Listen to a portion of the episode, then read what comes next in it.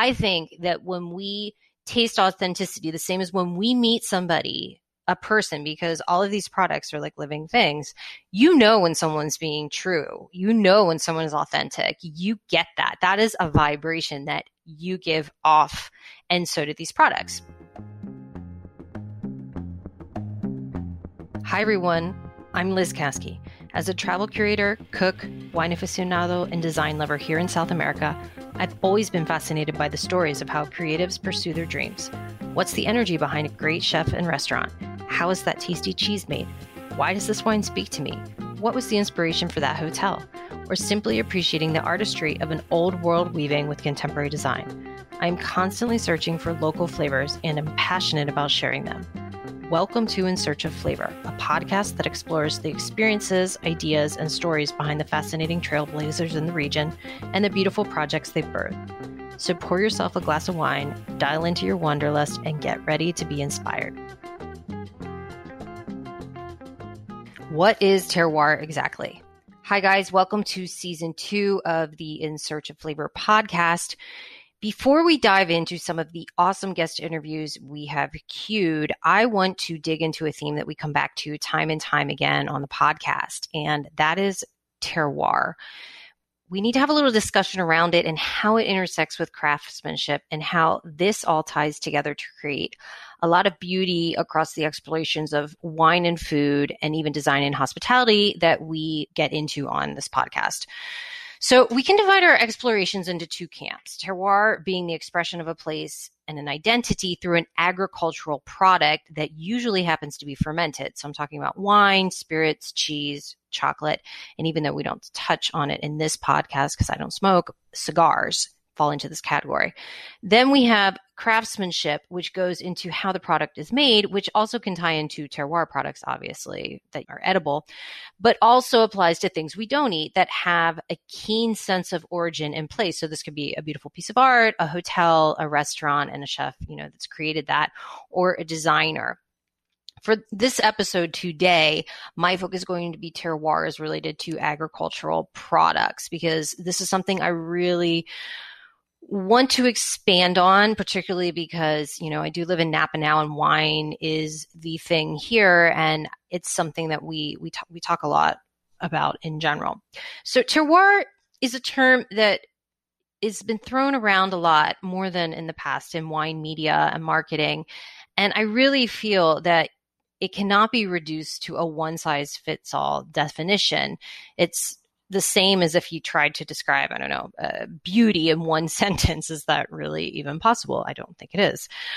In wine, there's there's usually some notion that terroir has to be exclusively about the vineyard and the climate. And while that is totally part of the equation, I also find it can be reductive.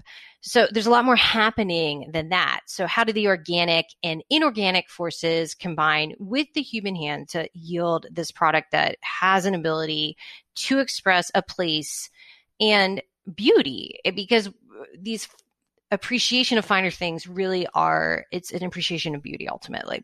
So for me, one of the tenets of terroir is the value of the artisanality, if you will, precedes the value of the quality. So that smallness in the sense small batch the the craftsmanship that that you're really looking for something that's handmade comes through and so the finest wines and this can also be applied as we said to coffee cheese chocolate they always offer clarity distinctiveness balance deliciousness complexity.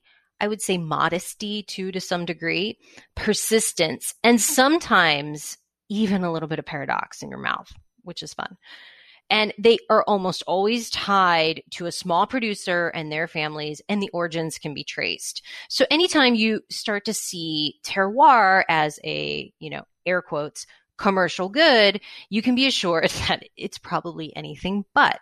Terroir for me is this glimpse through your palate of a place that we taste and gives us a contact, if you will, with the spirit of that place that comes through nature and the people that make it. And it's inseparable. So that's why when people only focus on the vineyard, I have a problem because I really think, well, that vineyard's tied to a family and a person. And all the decisions that humans make to create that product. I also think that since terroir wines are so anchored in families and cultured, you know, we're really reminded of our own roots and humanity when we taste them. So thinking of people, and this is very personal, of who made these products and whose work brought about these products you know, to me, suddenly the dedication to do that day to day, season to season, you know, dealing with what Mother Nature can give you in a given year, especially like 2020, it's astonishing to me. And so that dedication to the alchemy and transformation of a tangible yet very simple agriculture product into an object of beauty, I find is also a very important component that we must discuss about terroir wines because it, it, it's part of what makes them appreciable.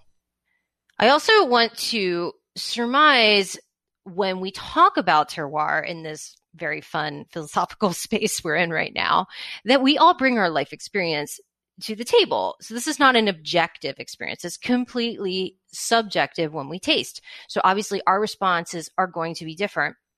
But regardless of whatever they may be, when we taste authenticity, we know it. And it doesn't require to be academic or be a sommelier or have your degree as a winemaker. It's experience over time and tasting and having comparables to gauge again that you can hone that. But I think that when we taste authenticity, the same as when we meet somebody a person because all of these products are like living things. You know when someone's being true. You know when someone is authentic. You get that. That is a vibration that you give off. And so do these products. And so, and I also feel when we taste authenticity, for me at least, it helps me almost ground or locate myself in my life. And so, what do I mean, not to get too far out there, when we experience that kind of beauty and it's a language ultimately on a deep level, it feels like inspiration. And that de- deliciousness is like, and you listen obviously to what your your your you know your senses are interpreting you get it and so if it, it it's not something that we necessarily can you know, taste is something we can't explain with words. You really don't need an academic base. It's, it, this is visceral. And terroir is visceral. So you can be at the beginning of your wine journey, you know, just really discovering it. You could have just discovered your first bean to bar chocolate or, you know, really getting into craft coffee. And you could also be somebody that has an extensive collection of wines. You could be somebody that makes their own wines. You could be, you can be a lot of things in life. But my point is that we all experience authenticity in a very visceral, sensual way. And so just, you know, to sort of bring this all together before we segue into the meat of this episode, if you will. In our hustle culture, you know, we, I find we rush our senses so much. We try to always move on to the next thing. And there's a real tendency, particularly wine and any, anything that once again is, is using like our senses that we, tend to outsource that knowledge to other people instead of learning to actually use our faculties and trust our intuition because I do think there's a lot of intuition and what I said listening when you are interpreting these these subtle languages if you if you will because they all like art are languages.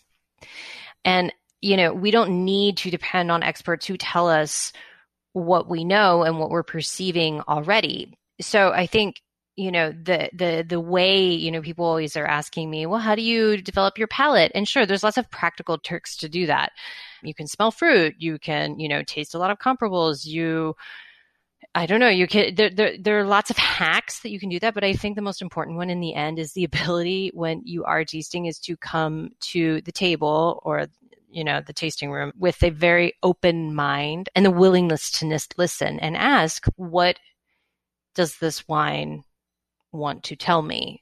And I and it sounds a little crazy, but I do do this in tastings and and just like is this like a bailarina? And are we like a little melody in my mouth? Or is is this like a, you know, once again going back to people is this like somebody that's really noisy or pushy or you know i don't want to hang out around this person? And i think as you you know taste through wines you start seeing these personalities shine through. And so to sum up really as we are going to explore uh, with all of our, our guests over the next season, this what's behind terroir, I, I, do believe that the path to cultivating how we appreciate it is through listening uh, and trusting our own our own taste. And so, to muse a little bit for the rest of this episode, I want to do uh, a segue in, with a couple of our guests that we had from season one that I feel really dug into this topic in a, a great way and opened up the, the dialogue that we can have. And you know i want this is I, I hope this is something that you you guys at home you know will chew on and maybe at a dinner party now that we can get together and see each other again. You know talk, converse about this or the next time you open a bottle of wine take a moment to to come to it a little differently. Pause and so the first person we're gonna we're, we have four four of our guests that we met with last season, and you're gonna meet Santiago Achával of Matervini, which is a winery in Mendoza, who has really focused on terroir and Malbec. He's going to be sharing a segment from his episode about that. Our friend Mark Garrett, who makes Obolo chocolate in Santiago, about how this can translate also to cacao in a very precise and pure way. We also have Jake Standerfer, who, who roasts artisan single origin coffees in Chile too, who also touches on how this this thread is pulled through the coffee industry and this this movement of bean to cup a little bit. And then finally, Juliana Furci, who's a leading mycologist, a mushroom expert that is in Chile.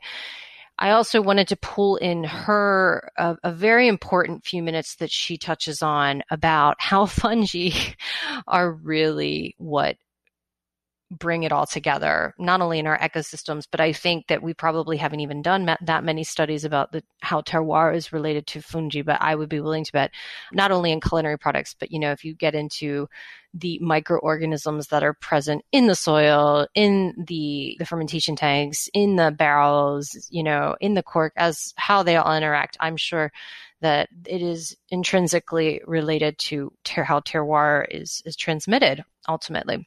I hope you guys enjoy this mashup of best hits on terroir from season one.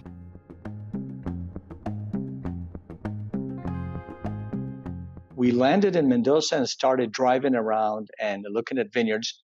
And this was March of 1999. And we kind of crashed into Old Vine Malbec. We just were driving around like Consulta and looking for more land to plant. And we just happened to drive by a, a very old vineyard, unkempt, untidy. It was a mess. And uh, we uh, looked at it and laughed at it. And then Roberto, who was with me, Roberto Cipresso, he came back the following day and tasted the fruit. And uh, that's when all our plans changed because the quality of that fruit was so awesome and so intense and so unique. So it, it wasn't a fruit that you would say, this is a typical Malbec. This was fruit that was more following its own path. And we said, okay, this is a Malbec that speaks of its land. And we bought the vineyard and we harvested the fruit uh, two days later and uh, uh, we made a 1999 Finca Altamira, and uh, just tasting the wines fresh out of fermentation tanks. Just uh, the wine was just in barrel when we went to Vinitaly that same year with samples, and and we we had people, uh, winemakers and journalists taste this, and they said this is different, and we agreed this is different. We uh, and then we th- thought, okay, there's one vineyard at least in Mendoza that can transmit the signature of the land, the character, the personality of the land. It can't be a, a, happenstance. It ha- there has to be another one, there or many other ones, and that's when we started looking for the the other single vineyards, and we found Finca Mirador, and then we found Finca Bella Vista, and then we had a trio of single vineyard Malbecs. And even then, I had to uh, several discussions within the winery uh, that uh, because some of my partners were not convinced that showcasing three wines at the same price point, at the same quality level, and but different wines was a good strategy. And I said, look at Burgundy, look at uh, look at uh, all the wines throughout the world. Once you find a terroir this potent, you have to make the wine. There's there's no choice. Once you find a vineyard like this, you have to make a wine from it. And uh, that's how the concept was. We started going around and tasting people on these wines. The concept was not new. It, it was new to Argentina, but not new to the wine world. So in the US, it was fantastically well received. And it, these wines were immediately very uh, popular. Not popular, they were expensive wines, but they were they garnered a, a following. So when we're ta- when you were talking about terroir, because I mean, I feel that that's one of what always in your wines is so clear. They're terroir wines. Maybe we can dive into this because not everybody, I feel that a lot of people don't understand, like, what is a terroir wine? How do you know when a wine is speaking to you? And you, if you're a wine whisperer in the sense of like, how do you know when you're standing on this piece of land and you know it has something different? Like, what does that look like? Are you, you know, tasting the fruit and imagining, extrapolating? what is this wine to what is its personality how is this to emerge like i mean because that's some, that's a talent that not everybody perhaps has that experience nor vision to sort of take that dream and turn it into this final product that's able to transmit it's a piece of art basically i would say it takes some experience and uh, i was lucky and we were lucky to to have roberto with us it helps a lot if you're doing it in march which is our harvest and then you can taste the grapes and tasting the grapes, you get a lot of information, a lot, a lot of information. Initially, at that point, I was not the one to make the call because that was my, I had been tasting grapes since 95 when we started uh, thinking about this and we were, uh, did a couple of trips in wine country uh, with the partners. But Roberto was who, the one who made the call. And as the years went by, I acquired that ability. It's, it is experience, it is passion, and it's a profound interest in the land that uh, allows you to build uh, this feeling for for the special places that are that are here and there. And the, this even the concept of terroir is still, I would say, not entirely accepted by everybody. A few years ago, uh, a, a, very famous winemaker said, uh, there's no such thing as minerality in a wine in the sense that the vine does not have the ability to take these substances from the soil. And uh, to that, I respond. Uh, uh, there was a very famous case in the U.S. Supreme Court back uh, in the 60s, I think, and uh, it was. this sounds that has it's, it's irrelevant, but the case was around pornography and the, the whole case of uh, the defendants was first uh, the free speech. They, they, were arguing it was free speech, and then the state was trying to make the case for obscenity. And one of the, uh, the Supreme Court judges said, I cannot define obscenity, but I recognize it when I see it. And that's the way I think everybody should approach terroir is you, you don't need to define it. You taste it in a wine. And there are wines that are clearly made in one specific place. There, there are wines that are clearly could not have been made anywhere. At the same time, there are wines that you can say this is a Cabernet Sauvignon that could have been made anywhere, but there's some wines that are uniquely from some place. And I think it was uh, Matt Kramer, uh, an American journalist, who coined the, the word somewhereness. An attribute of the wine is somewhereness, a wine that has to have been made somewhere, not anywhere, somewhere. And I think that's the first step into defining terroir. This is a wine from a place. I don't recognize the place. I don't pinpoint the place, but I do recognize as a consumer that this is one place and one place only. And do you think the average consumer, when they open a bottle of wine, I mean, independent if it's your wine now, Matervini or, you know, Achával-Ferrer do you think they're able to pick up those clues because I mean, there's a deliciousness in fine wine that's real, but there's also, I feel like, an educational component to that appreciation of terroir, just like the way you would study opera or classical music or anything like that. Well, you know, one of the things I found uh, uh, repeatedly, and it's one of the things we do in Matervini, we visitor sits down and we give him uh, five wine glasses with five Malbecs from different places. And if that consumer were tasting only one of those wines, maybe he would not identify it as uh, those terroir components, but they clearly jump out of the glass when you compare one with the other. What the average consumer may not have is the memories of other wines to compare this wine to. He doesn't have the database, but he does have the palate. Or the natural palate is the human natural palate is able to distinguish these wines from each other. It's the same variety. They were made in the same fashion. They were aged in the same barrels for the same length of time. And these are different wines. And it clearly, if you have to uh, use your memory, you may not recognize that. But once you have one next to the other or five next to one another, then you do recognize the difference in the wines. And it clearly jumps out of the glass that this uh, difference is driven by location.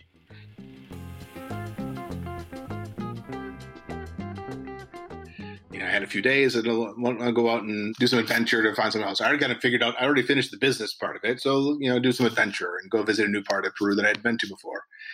And I contacted them and they said, sure, come on over. And I took a bus overnight, 13 hour bus over the Andes. I got into Pangoa and I just fell in love. Mm.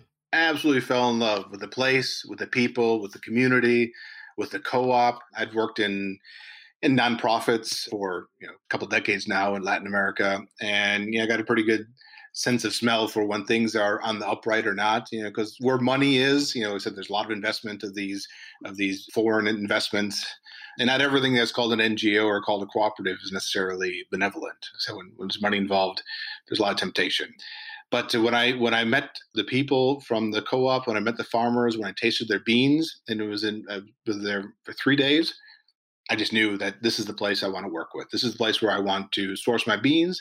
These are the farmers that I want to work with. This is the community that I want to put an effort into try to make a positive impact in that community. You know, as life would have it, the the purchase that I made in Tarapoto fell through. They didn't end up sending the beans even. But you know, I, I, got a lucky star, I think, and I already had a plan B, fortunately, and uh, made arrangements with Pangoa, and I got the first shipment of beans, and that was six years ago that I've been working exclusively with beans from Pangoa. They have amazing quality cacao. It's a native cacao that they had extracted from their from their jungle and then they have then included it into their into their agriculture. It's all agroforest, shade grown, and tremendous flavor. Actually, last year, 2019, they were finalists in the 50 best cacao beans in the world. So very fortunate to work with the with great cacao and great people. And can you talk a little bit when you're you were visiting all of these different co-ops all around Peru, when you taste the beans, they've been fermented and dried and you're tasting them at that point, do you do like a roasting experiment? Can you explain like how how do you assess the raw material, the same way a winemaker would go and taste grapes, and you can get some idea where this could go based on the raw material. Is that the same with, yes, with cacao and, and chocolate? You know, it's a palate that you that you develop over time. Definitely, it's honed in now, and I can I can taste a bean, and I can definitely say yes or no. Maybe not be able to determine what the chocolate's going to taste like, but I definitely know whether I want to work with it or not. And you can tell if the beans have been properly fermented, properly dried. That's something you can you can taste. And in Pangoa now, we do do sample roasts before selecting the beans. But mostly it's knowing their terroir so well, knowing their beans so well. I travel up there for the harvest and then I go through the selection of beans that have been fermented and dried to our protocol. And then I literally spend an afternoon, maybe two days, doing a cut test, uh, going through different sacks, putting a, a, sampler into it, taking a few beans out, cutting them, tasting them, and pretty much immediately I can say this bag yes, this bag no, this bag yes, and then I I can determine how many tons of beans I need that year, how many sacks that I need to select. We write Obolo on them, and then they prepare them in in jute sacks and send them down to us here in in Santiago. Wow, that's amazing. I find this part is so interesting because a lot of people don't immediately associate that cacao is a fruit Hmm. and then the process. And, and, one of the reasons I really wanted to bring you on the show is to talk about this because, guys, just so you know, Obolo, the first time I tried Obolo with Mark, this is several years ago now, it was really when I got it, the fruitiness it's expressed through this chocolate. And so that's why I want to spend time today talking a little bit about like why it's so important to honor the raw material and the terroir, if we can use that term, and how you do that at every step of the process because, you know, you can wreck a chocolate I'm sure at certain well, points of the way even if you have a good material. I think it's it's more I look at differently. We want to honor the chocolate. We want to honor their cacao. I think we're very fortunate to to work with, you know, not only a high quality bean that's ethically grown but I do really, I believe, I feel that the bean has an energy to it. It has a vitality to it. Maybe that's a better term. It's so fresh in the sense that it, it's so close to origin, and when we get it, it still has that vitality, that the energy of the of the Amazon, the energy of the community, the, the intention that they put into their cacao. They, they really have a lot of pride in it, and I do believe that that comes through the bean. And our job is just to kind of understand it, get in tune with it, and honor it, and that the chocolate bar at the end is a reflection of that that vitality, that energy that the cacao has.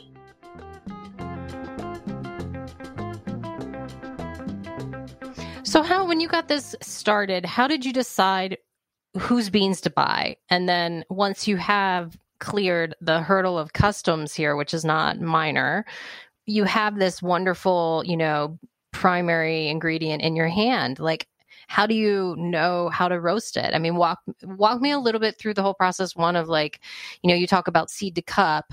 How do you make those buying decisions? Because just like I guess like chocolate or wine, it all depends on the grower, right? Mm-hmm. And then once you have this, like what you know, how do you how do you approach it from like a roasting standpoint? Like how do you assess your material and what do you do with it? Yeah. The question about how do we choose our green, we get up to maybe about 100 samples a year of different coffees that we could choose from. And what we're looking for are four very basic, although very difficult to achieve criteria. This is the kind of cup that we're looking for. And those criteria are first, it has to be sweet. It's a misnomer to think that coffee is bitter. It has some bitterness to it, obviously, but when it's really, really bitter, which coffee is mostly known for, for us, it's usually because something's gone wrong in the process.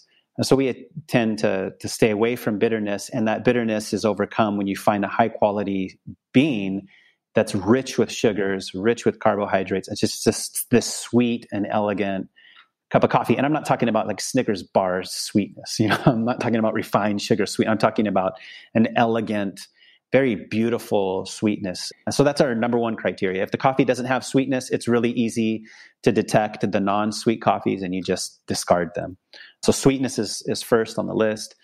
The next one is personality. You know, you think about anything that you've had that is of high quality. If it's a cup of wine, if it's this wonderfully crafted plate from a master chef, or even if it's a music concert that you go to, you can recognize it for what it is. It's coffee it's beer it's food it's music. But when it's very good quality it stands out and it almost transcends itself. Yeah it's wine but it's something so much more than wine. And and we feel that that's what we're looking for in coffee is that transcendent cup that it's coffee but there's something really unique about this cup. There's something unique about this bean. And, and we could talk about terroir and, and, and the uniqueness of how it's processed and all that stuff. But, you know, when we're cupping coffees, trying to select our lineup, we want that coffee to stand out. And that doesn't mean that it's got to be exotic, but certainly it has personality. It, it, it's complex. There's more going on than just your typical notes of coffee. So sweetness, personality, clarity for us is uh, our third criterion, very important. I think one of the reasons why coffee is so over roasted is to hide those defects that end up in the cup. When you have a coffee that's not cultivated correctly, it's not harvested at the right time, it's not processed well, it's not roasted well, those defects show up in the cup and then it muddies that personality that we're looking for. And and so if you have a defect full coffee, then you're not going to get sweetness. You're not going to get to recognize and appreciate that personality. So it's got to be a clean cup. And then the final one is balance. For me, it kind of goes against a little bit the trend in specialty coffee. The trend is the more acidic the coffee, the more prized the bean. And, and I don't think that that's true. I think a coffee could be really exotic, but if that acidity doesn't make sense with everything else that's going on in the cup, then for us, that's not the kind of coffee we want to have on our lineup. But we've had very exotic coffees on our lineup, but there's this just beautiful synergy, symbiosis that's going on in the cup where all that complexity and sweetness and clarity comes together and it, and it makes sense. So those are our criteria. And we look for coffees that are really different. You know, some people like it really floral, some people like it really fruity, others like it chocolate and caramel. And so we offer beans based on, okay, this coffee is great, but it tastes a lot like, you know, this Colombian tastes a lot like this Guatemalan. So, you know, let's look for another Guatemalan. You know, we already got that flavor profile. So let's look for something with a personality that's going to stand out against that. So those are our four criteria. How we choose to roast is another process in it in itself. We we have the philosophy that there's nothing sacred in coffee except the bean itself. So this guy has this way of roasting and he's going to swear by it and this guy has his way of extracting the bean or this barista she has her way of going about pulling the shot or whatever and you're going to hear a thousand different methods from a thousand different coffee professionals and people get locked in whatever it is that they were taught. But for us, we want to question those norms, question the things that we were taught, and just really get down to what is sacred about the coffee bean itself. So, what we try to do is we roast it a bunch of different ways and we cup it. We're always constantly analyzing and cupping our coffees and taking notes and cross referencing and all that to just what is bringing out the beauty of that unique personality. What roast profile is creating that sweetness and that balance, that harmony, so that you try this cup either in espresso or in cappuccino or, or in a filtered hand brew. Are we roasting in a way where we're really revealing the depth and the beauty of that cup? So, my first coffee professor, a guy by the name Casey O'Keefe, who's in Lima, Peru, he gave me this really beautiful analogy that stuck with me for over 10 years. And he said that if we take the analogy of photography, the farmer is the artist. He's the true artist. She's the true artist. They're the photographer on the field taking the snapshot when they when they harvest that bean. And when they harvest that bean, they hand it to the roaster, and the roaster is kind of like the dark room where we reveal that shot that he or she took. And then the coffee shop is the gallery where that photo is put in a, a nice and beautiful frame and it's given this this light that accentuates whatever it was that the farmer wanted to say through through his snapshot. And so what we try to do is take great care and honor that work that's come before us to just reveal what we think that snapshot really is, you know. And after roasting for as long as we've been roasting, which I'm not saying is this insane amount of time, but we've we've come to like narrow that time and narrow that window so we can get it right a lot sooner and not dishonor the the art of the, the, the farmer. But yeah, that's how we we approach roasting. That the coffee is bean is the only sacred thing, and we want to honor it and roast it in such a way where it really bring, draws that personality and balance out.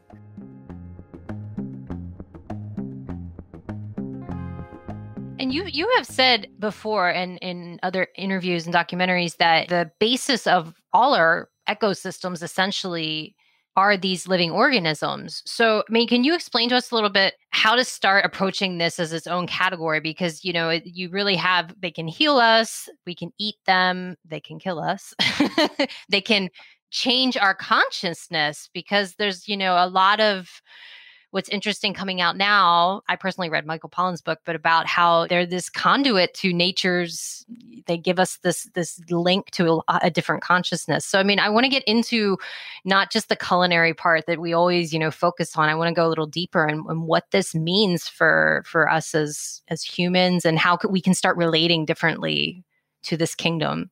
It's funny because we tend to tag on to the fungi this capacity to, um, for example, kill us, you know, the poisonous, or to alter our consciousness. But really, these are properties shared across kingdoms. So in plants, we know, you know, from mescaline in peyote and San Pedro to THC, and there's so many plants that are conscious shifting, and there are so many plants that are toxic as well. I mean, there's the case of the young man in, you know, in Into the Wild who confused two plants when he's in Alaska on a bus and he died, right?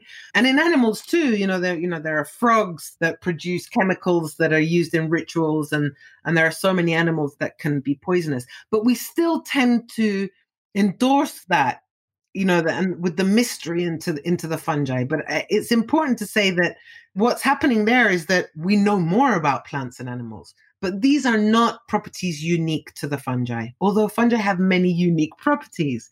And among those unique properties are the ability really to recycle. Fungi are the organisms, along with bacteria, that recycle almost everything and without them, the planet would be a rubbish tip. I mean, nothing would, no energy would transform without fungi. So we know that energy is not lost, it's transformed. And it's the fungi that do that, not the plants or the animals. But these other properties are more common. Is this at the forefront of, of conservation right now? Because I want to get into a little bit how this relates to Chile and the forests here, because I think, you know, a lot of your work has been here locally, and I want to take people into that. But it's so important because if that's the base, what you're saying of all of our ecosystems, I don't feel like it's a dialogue that we're having all the time as a central awareness in how we need to be thinking about our planet and in conservation. Why is that? Right. I mean, so basically, this property of recycling is through rotting decomposition is through rot. And rot has been associated with death forever. And death has been associated as an end. So we're in a, a society where fungi are considered organisms that are dark. They've been associated to paganism. You know, they grow in dark places. They have funny smells. They have phallic shapes. They rot things. They decompose things. They take things to death so and we've we've been very far away from the importance of death as a beginning the process mm. of decomposing rebirth yeah to decompose is really to leave the ability to compose, to recompose. And that's the part that's been missing when it comes to rotting. And then when it comes to fungi as organisms that are the interconnectors of organisms, so these, you know, there are so many, I mean, millions of fungi that connect animals to animals, animals to plants, you know, plants to plants, plants to bacteria, and they are almost always invisible. So between the fact that they're, you know, pag- they're they're associated to paganism in one sense because of when they're visible, they're associated to this decomposition, but when they're when they're doing other than decomposition, they're invisible. So it's been hard for a long time to really put them into a into the mix, you know, consciously. And it's only very recently that we've been able to put fungi, you know, in the correct places of conservation when it comes to ecosystems. There is no ecosystem without without fungi. So if we look at a forest or any ecosystem as a cake, what happens is that you have the ingredients, right? You'll have you know, sugar, flour, butter, but if you don't put egg in it, nothing sticks together. Um, and right. really, fungi are like the egg in the recipe. They are the organisms that make the other ingredients stick together to form something. So, because they, I mean, it, it, you know, it's, it's a moment to appreciate them in this transit that we're having to appreciate every living being as part of a larger one. And the only way we can really appreciate that larger one is through the fungi. All right, guys. Well, I hope you enjoyed this roundup. And next week, we will be coming at you with a brand new episode and guest interview on In Search of Flavor. Stay tuned. If you enjoyed this episode, please share it with a friend, family member, coworker, or whoever could use some wanderlust in their life right now. Also, please leave us a review on iTunes. They're tremendously helpful and we greatly appreciate it. For more inspiration and information on how to come travel with us in South America or bring South America into your home, visit our website at www.lizcaskey.com and follow us on Instagram at LCCWE. See you guys next week. Hasta la próxima.